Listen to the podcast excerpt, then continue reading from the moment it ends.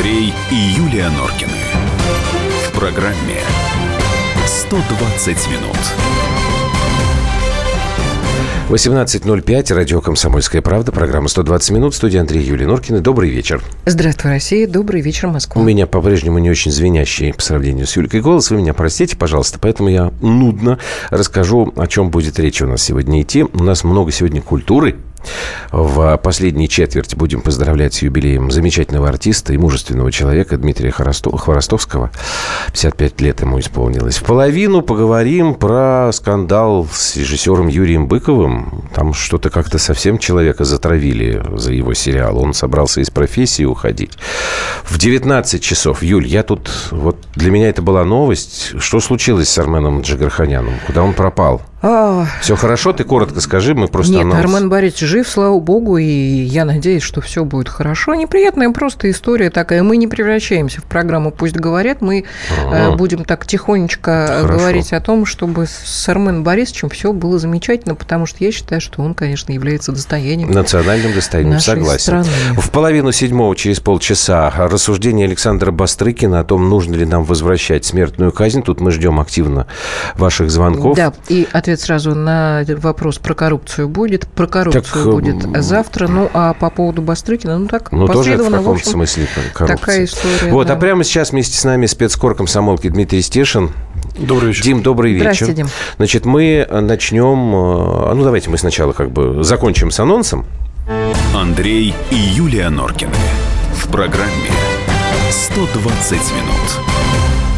Так, начнем мы, как это ни странно, с э, малазийского Боинга. С историей, которую мы уже подзабыли так немножко, чушь тут грехота. Да, правда? она ну, ушла. Ну, как-то она ушла. Я думаю, что самое правильное нам сначала справку дать. Голов. А потом э, мы будем разговаривать. Дело в том, что почему сегодня-то вернулись Чего к этой вдруг теме.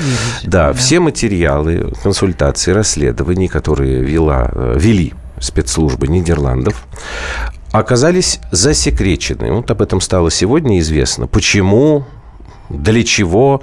Вот это пока не очень понятно. Может быть, у Димы есть какие-то объяснения. Но давайте сначала мы вспомним, что же это была за история с этим малазийским Боингом.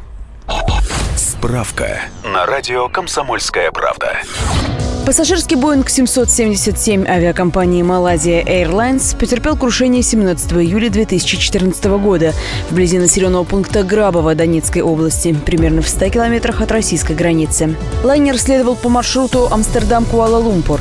Связь с воздушным судном была потеряна в 18.15 по московскому времени. На борту самолета находились 283 пассажира, все они погибли. Наибольшее число пассажиров были подданными Нидерландов. Сразу после крушения озвучили версию, что самолет был сбит из зенитно-ракетного комплекса «Бук». В Минобороны Украины заявили, что не проводили в это время воздушных стрельб. Представители Донецкой Народной Республики, в свою очередь, сообщили, что не располагают оружием такой мощности. Через некоторое время появилась информация, что за несколько минут до катастрофы за воздушным судном следовали украинские военные самолеты. Версию о ракете «Воздух-воздух» комсомольской правде подтвердил тайный свидетель, находившийся в месте событий. В данный момент расследование продолжается. Его параллельно ведут сразу несколько стран. Так, ну пока мы не перешли а, к, к этому вопросу, я быстренько отвечу Америке, который, э, ну, из Америки нам прислали угу. вопрос. Норкина, что между вами и Майклом Бомом приключилось? Как вы потеряли самообладание, дорогой мой? Ну, между мной между и Майклом Норкиным Бомом? и Майклом Бомом очень хорошие отношения, теплые, Ничего. дружеские. Меня, наверное, перепутали а, с вот, этим, э, с Артемом Шининым. Артем Шинин на Первом ну, ему канале. И вопрос. Вот, так что это ну ладно, не путай, не уходи. Нас не тут буду. есть кто запутывать. Значит, почему, опять же, повторю, сегодня мы вернулись к этой теме. Дело в том, что голландские парламентарии решили запросить свое правительство. Ну а как там вообще расследование-то идет? И Значит, министр безопасности и юстиции королевства, господин Стеф Блок, в закрытом письме, подчеркиваю, в закрытом, то есть это как бы даже не депутатом, а, видимо, там руководителем Ну, это еще такой Да. То, то есть все закрыто написал, вообще, даже Да, ответ. в закрытом Закрыт. письме написал, что Ты кричи теперь, рассекретить теперь. служебные переговоры невозможно. То есть вот во-первых, отказано депутатам получить, в праве получения информации. Во-вторых, даже о том, что им отказано, и то сообщается в закрытом письме. Дим, вот Ты понимаешь, это что происходит? А что происходит, я огорчу сейчас всех. А, я считаю, что вообще никакого смысла а, в наших разговорах о судьбе Боинга нет до тех пор, пока не будут предъявлены содержимые так называемых бортовых самописцев, черных ящиков. 80% погибших самолетов данные этих черных ящиков расшифровываются, обнародовываются чуть ли не в первые 10 часов после катастрофы. Прошло уже сколько лет? Три или четыре года. Уже четвертый год идет. Далее еще одна любопытная версия, скажем так, от моего товарища из э, ГРУ. Вот, э, мы с ним связывались как раз в день катастрофы, и он мне позвонил, он сказал так по-простому, говорит, а я, говорит, сразу понял, кто сбил самолет, э, судя по вот этому слаженному вою вот этой сволоты, которая сразу же через час уже обвинила в, в гибели России, мне, говорит, все ясно, мне больше не надо никаких доказательств. Вот. А, ну, что еще могу сказать? Я же общался с э, секретным так называемым свидетелем, да. А, был Владимир Николаевич Сунгоркин и Андрей Баранов. Вот мы трое с ним говорили. Угу. А, это было здесь, в студии или там? Да, это вот это как здесь. раз вот, я, да, мы вот даже, на этом месте. Я просто не Здесь это снимали, и даже я показывал, помню, по-моему, у меня еще тогда списки Норкина мы фрагменты показывали. Сунгоркин да. приходил ко мне тогда в эфир, да. А, значит, перед секретным свидетелем сидели три человека, три журналиста, которые за свою жизнь взяли, может быть, там на троих три десятка тысяч интервью, может, чуть меньше, да, mm и мы прекрасно знаем по всем вазомоторным реакциям, когда человек врет, когда mm не врет. А, и мы его, да, пытали, крутили. Перед разговором он показал показал Владимир Николаевич свои документы, вот, и Владимир Николаевич э, понял, что есть смысл с этим человеком поговорить. Угу. Ну, под конец он уже сбился на такие узкотехнические термины, и я вот не сомневаюсь, что этот человек действительно провожал э, в полет э, летчика Волошина, встречал его и слышал от летчика Волошина слова, что самолет оказался не в том месте и не в то время.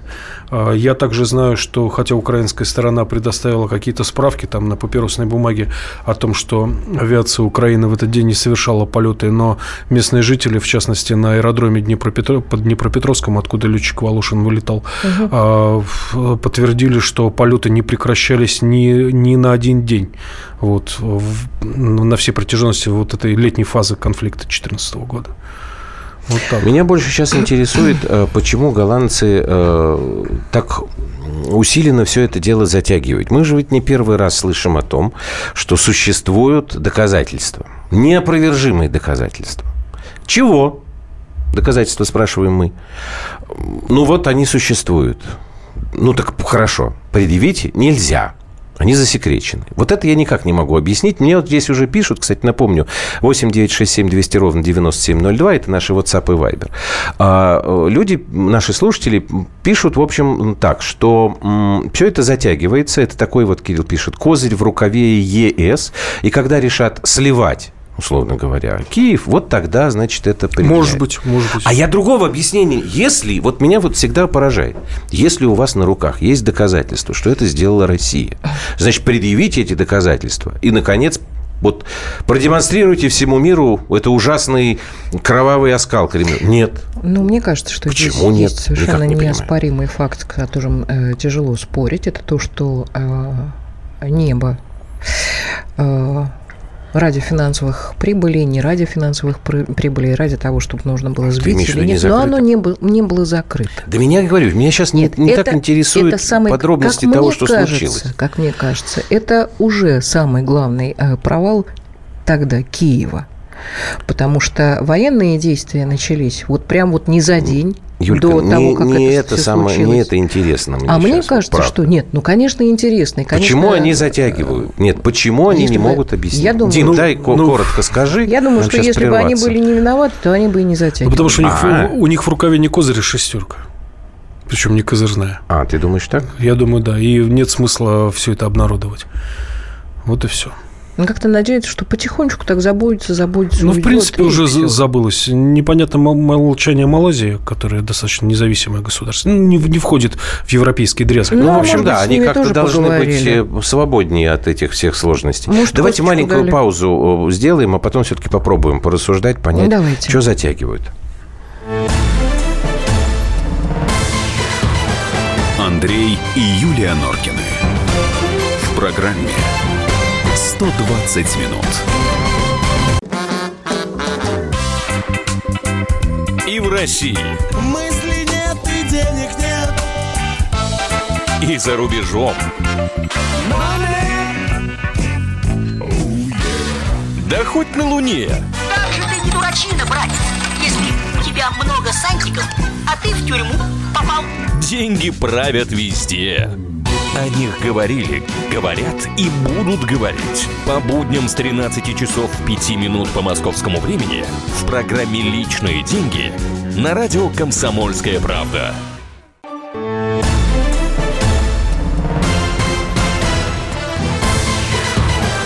Андрей и Юлия Норкины. В программе 120 минут.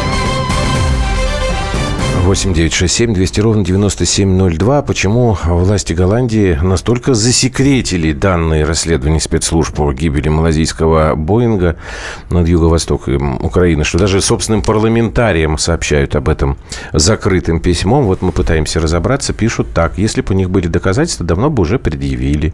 Дмитрий Стешин, спецкор комсомолки, тоже вместе с нами. Согласен, да, Дим? Ты сказал Абсолютно, про, про шестерку. Если бы бы- были доказательства нашего, э, нашей вины. Если Ну, были россияне- выгодные им Да, доказательства. Да, конечно. Я думаю, что на следующий день вся эта история и у американцев бы не сломалась вся эта космическая э, Не, у них э, техника, доказательства, которая они сказали, что нельзя. мы не смогли снять там ничего, потому что там ничего. Все сломалось. Все вдруг сломалось и вышло из строя. Поэтому уже который год э, идет идут эти А когда- разговоры, а мы уже забыли о Я них. вот и только точно, вот, э, вот голландские щас СМИ, и СМИ, вспомнить. и голландские парламентарии как-то все еще, ну, требуют как-то и требуют. А вот все-таки по процедуре, Дим, ты не помнишь, а когда у них должно было что-то там, какое-то очередное заявление? Там... Не, я не помню. Я уже не помню я, тоже. Я запутался в этих заявлениях. Ну, а, по совокупности косвенных доказательств можно сказать, что меньше всего в этой истории с несчастным Боингом виновата Россия. Вот, как мне уже кажется по прошествии трех лет. Я могу сказать одно, что когда эта трагедия случилась, там на Донбассе ужас что творилось. Вот, ну, Это даже- был самый разгар, да. Да, войны. это был самый разгар с неясным исходом, абсолютно неясным.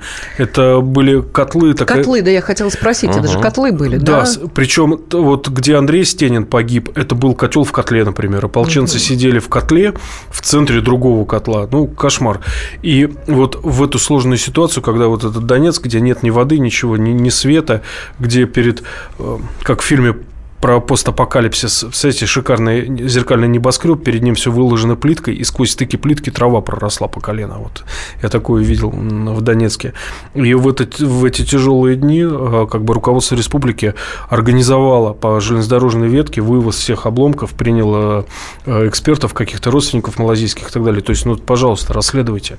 Мы ничего не, не скрываем. Нет, тогда кричали, что не дают ополченцы э, прийти и провести экспертизы. Тогда было много очень лживых инсинуаций, и отмыться от этого, конечно, было... Ну, Там еще были же тоже. Достаточно Помните, сложно. когда Министерство обороны наше передало свои как бы, доказательства, результаты своих расследований, там сначала была история, что они перевести не могли, там Да. переводчика не, потом что-то еще, потом что-то еще. И так, я так понимаю, что до сих пор никто даже и не стал наши документы рассматривать. 3880 нас спрашивает, а вообще возможно ли подделать результаты такой экспертизы?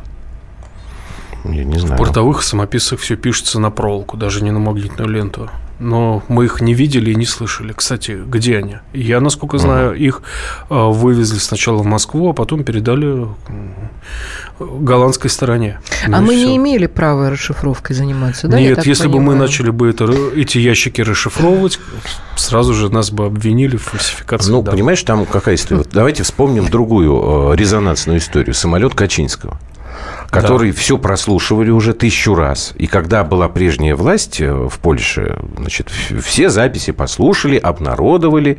И, в общем, пришли к выводу, что, да, ребята, получился нехороший конфуз. Мало, мало того, что в ни, одной, ни одна страна мира не посылает все свое руководство в одном самолете, а во-вторых, несколько э, поддатые представители правительства не должны ходить в кабину пилотов и там команд. Все послушали. Сейчас, пожалуйста. Опять они, значит, вчера, что ли, или позавчера, что-то они там какой-то взрыв услышали. Можно, можно я поясню? Мы приехали на место гибели самолета Качинского через два с половиной часа. Еще все было затянуто туманом. Причем полоса, как шел этот самолет, а, перепутав высоты, сшибая ветки, угу, где-то она там, с полутора километров там начиналась. по-моему, вокруг, да? А, елки и осины. Я даже угу. себе привез на память кусок этой осины. А потом уже вечером мы переодевшись в форму МЧС, а, прошли за оцепление с пакетом, в котором была бутылка водки и два доширака. Вот, милиция нас пропустила, мы сказали, что мы МЧСники ходили в магазин. И угу. мы отсняли на видео, как Качинского без головы кладут в гроб. Вот. И вообще там было месиво, там некого было достреливать. И к чему опять всплыло это не видео? Знаю. Нет, я про это вспомнил сейчас, про то, что вот э, Юля спрашивает, можно ли подделать результаты экспертизы. Нет, нет, это нас радиослушатель спрашивает. Я, нет, я говорю, что ты озвучил ну, этот да. вопрос. Я, я, честно говоря, не очень представляю. Но тут э, само затягивание, оно в каком-то смысле получается э, вот этой вот подделкой. Затягивает, потому что мы давно перестали стучать ботинком по трибунам и постоянно по всем вопросам требовать. Обидно за родину. Не очень понимаю, Кирилл. Вы хотите сказать, что мы э, как-то слишком без зуба себя ведем в этой истории? Ну, предложить, а как мы себя должны вести? Мы полностью сотрудничаем с голландцами, с малазийцами э, в расследовании этой катастрофы. Ну, что, что, что нам еще? Нет, что? нам э, вот Альберт из Ростова-на-Дону, например, пишет. Смеетесь и кривляетесь? Засекречено все до суда, как материалы следствия. Будет суд, будут и доказательства. Вот что тогда вы будете пропагандировать? Альберт, попейте воды, холодной. Не кривляйся и не, не это самое. Ну, по поможет, может быть, я не знаю. Нет, я, я, я, честно говоря, не очень понял, а в чем здесь, я, где мы кривляемся? Я и... как-то не понимаю. Может, вы другую радиостанцию Не знаю, может быть, да. Ну, давайте как-то, вы же мужчина, соберитесь, в конце концов. Так, добрый вечер. Альберта отругали, да? Э, нет, ну... Да нет, ну просто как- как-то странно. Ну, нет, чё, очень чё? хорошо, но тогда надо просто и сказать, что, слушайте, господа парламентарии, у нас до суда мы не будем здесь э, сейчас э, вам рассказывать, потому что это важные секретные документы. Плюс 31 нам пишут. А когда будет да суд, можно интересно? все, если все будут в заговоре. Совершенно Совершенно согласна. Ну, мне вот эти вот э, истории не очень нравятся, Нет, ну, потому что слишком ну, много сторон, которые не должны в заговоры да? вступать. Ну, мне кажется, слушайте, тем более на нынешней Украине, вот там, по-моему, я, сам черт оставь, ногу... Оставь в покое Украину. Ну, как я могу ее оставить Это в покое? история абсолютно э, всемирная абсолютно всемирно. Ну, единственное, пусть Украина скажет, куда девочка-диспетчер делась Днепропетровская, которая вела этот угу. самолет, писала в Твиттер, а потом... Она вот так же исчезла как-то и удивительным летчик, образом. Летчик Волошин тоже всплыл один раз, его наградили А они хоть живы вообще? А никто не знает. Как-то где-то. Волошин вроде жив, он появился где-то через год, его Порошенко чем-то наградил и опять исчез. А девчонка, ну, вообще пропала. Она, кстати, может быть, многое могло бы рассказать. Ну, безусловно. Человек, который вел этот самолет конечно, над зоной боевых Ее показания уж никак не меньше да, были бы ценны, чем данные черных ящиков. Олеся Бузину, я как-то вообще так, я, я очень осторожно к, этой, к этим историям на, на Украине отношусь. Там всякое может быть. При этом все, все знали, что там война идет воздушная, жесточайшая. Так, да. Ополченцы, и, насколько я знаю... Э, до этого же... Чаще, подожди, Юль, Юль, это же, важный момент. До да. этого сбивались да, самолеты. Да, да, да, да, да. Сби- сбивали. Ополченцы э, Безлер и командир Востока Ходаковский смогли все-таки найти концы в шахтах э, склада оружия в Солидаре и выкупили сколько-то там комплектов игл вот угу. один комплект иглы, а, вот это средство ПВО носимое, стоит порядка 150 тысяч долларов.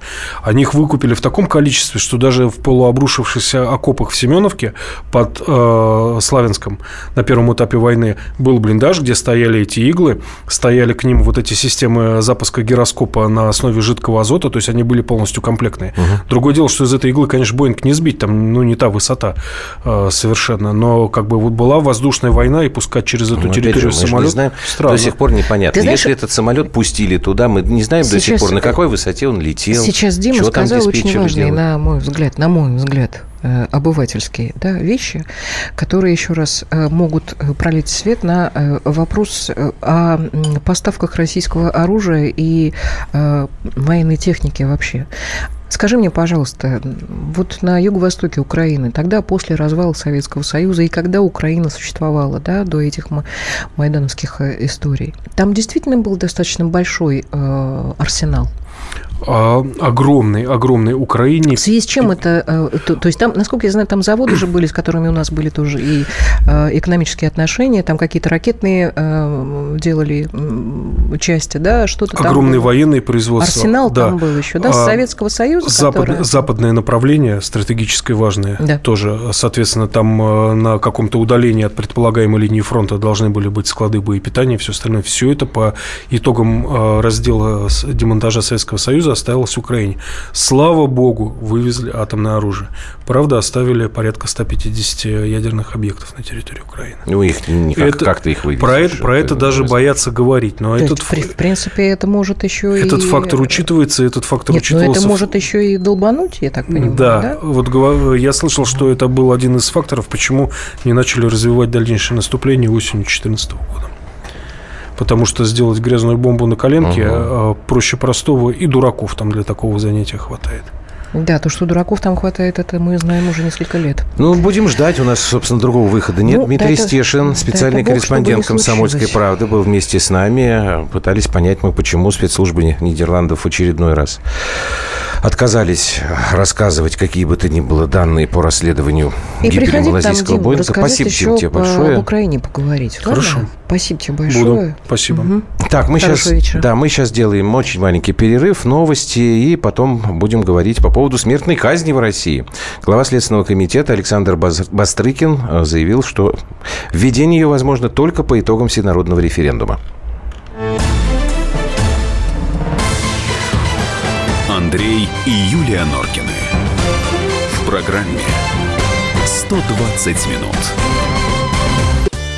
Каждый вторник с 10 утра по московскому времени в программе «Главное вовремя» садово-огородные советы в прямом эфире – про все, что э, зеленое, скажем так. Хочу, чтобы радиослушатели задавали свои вопросы.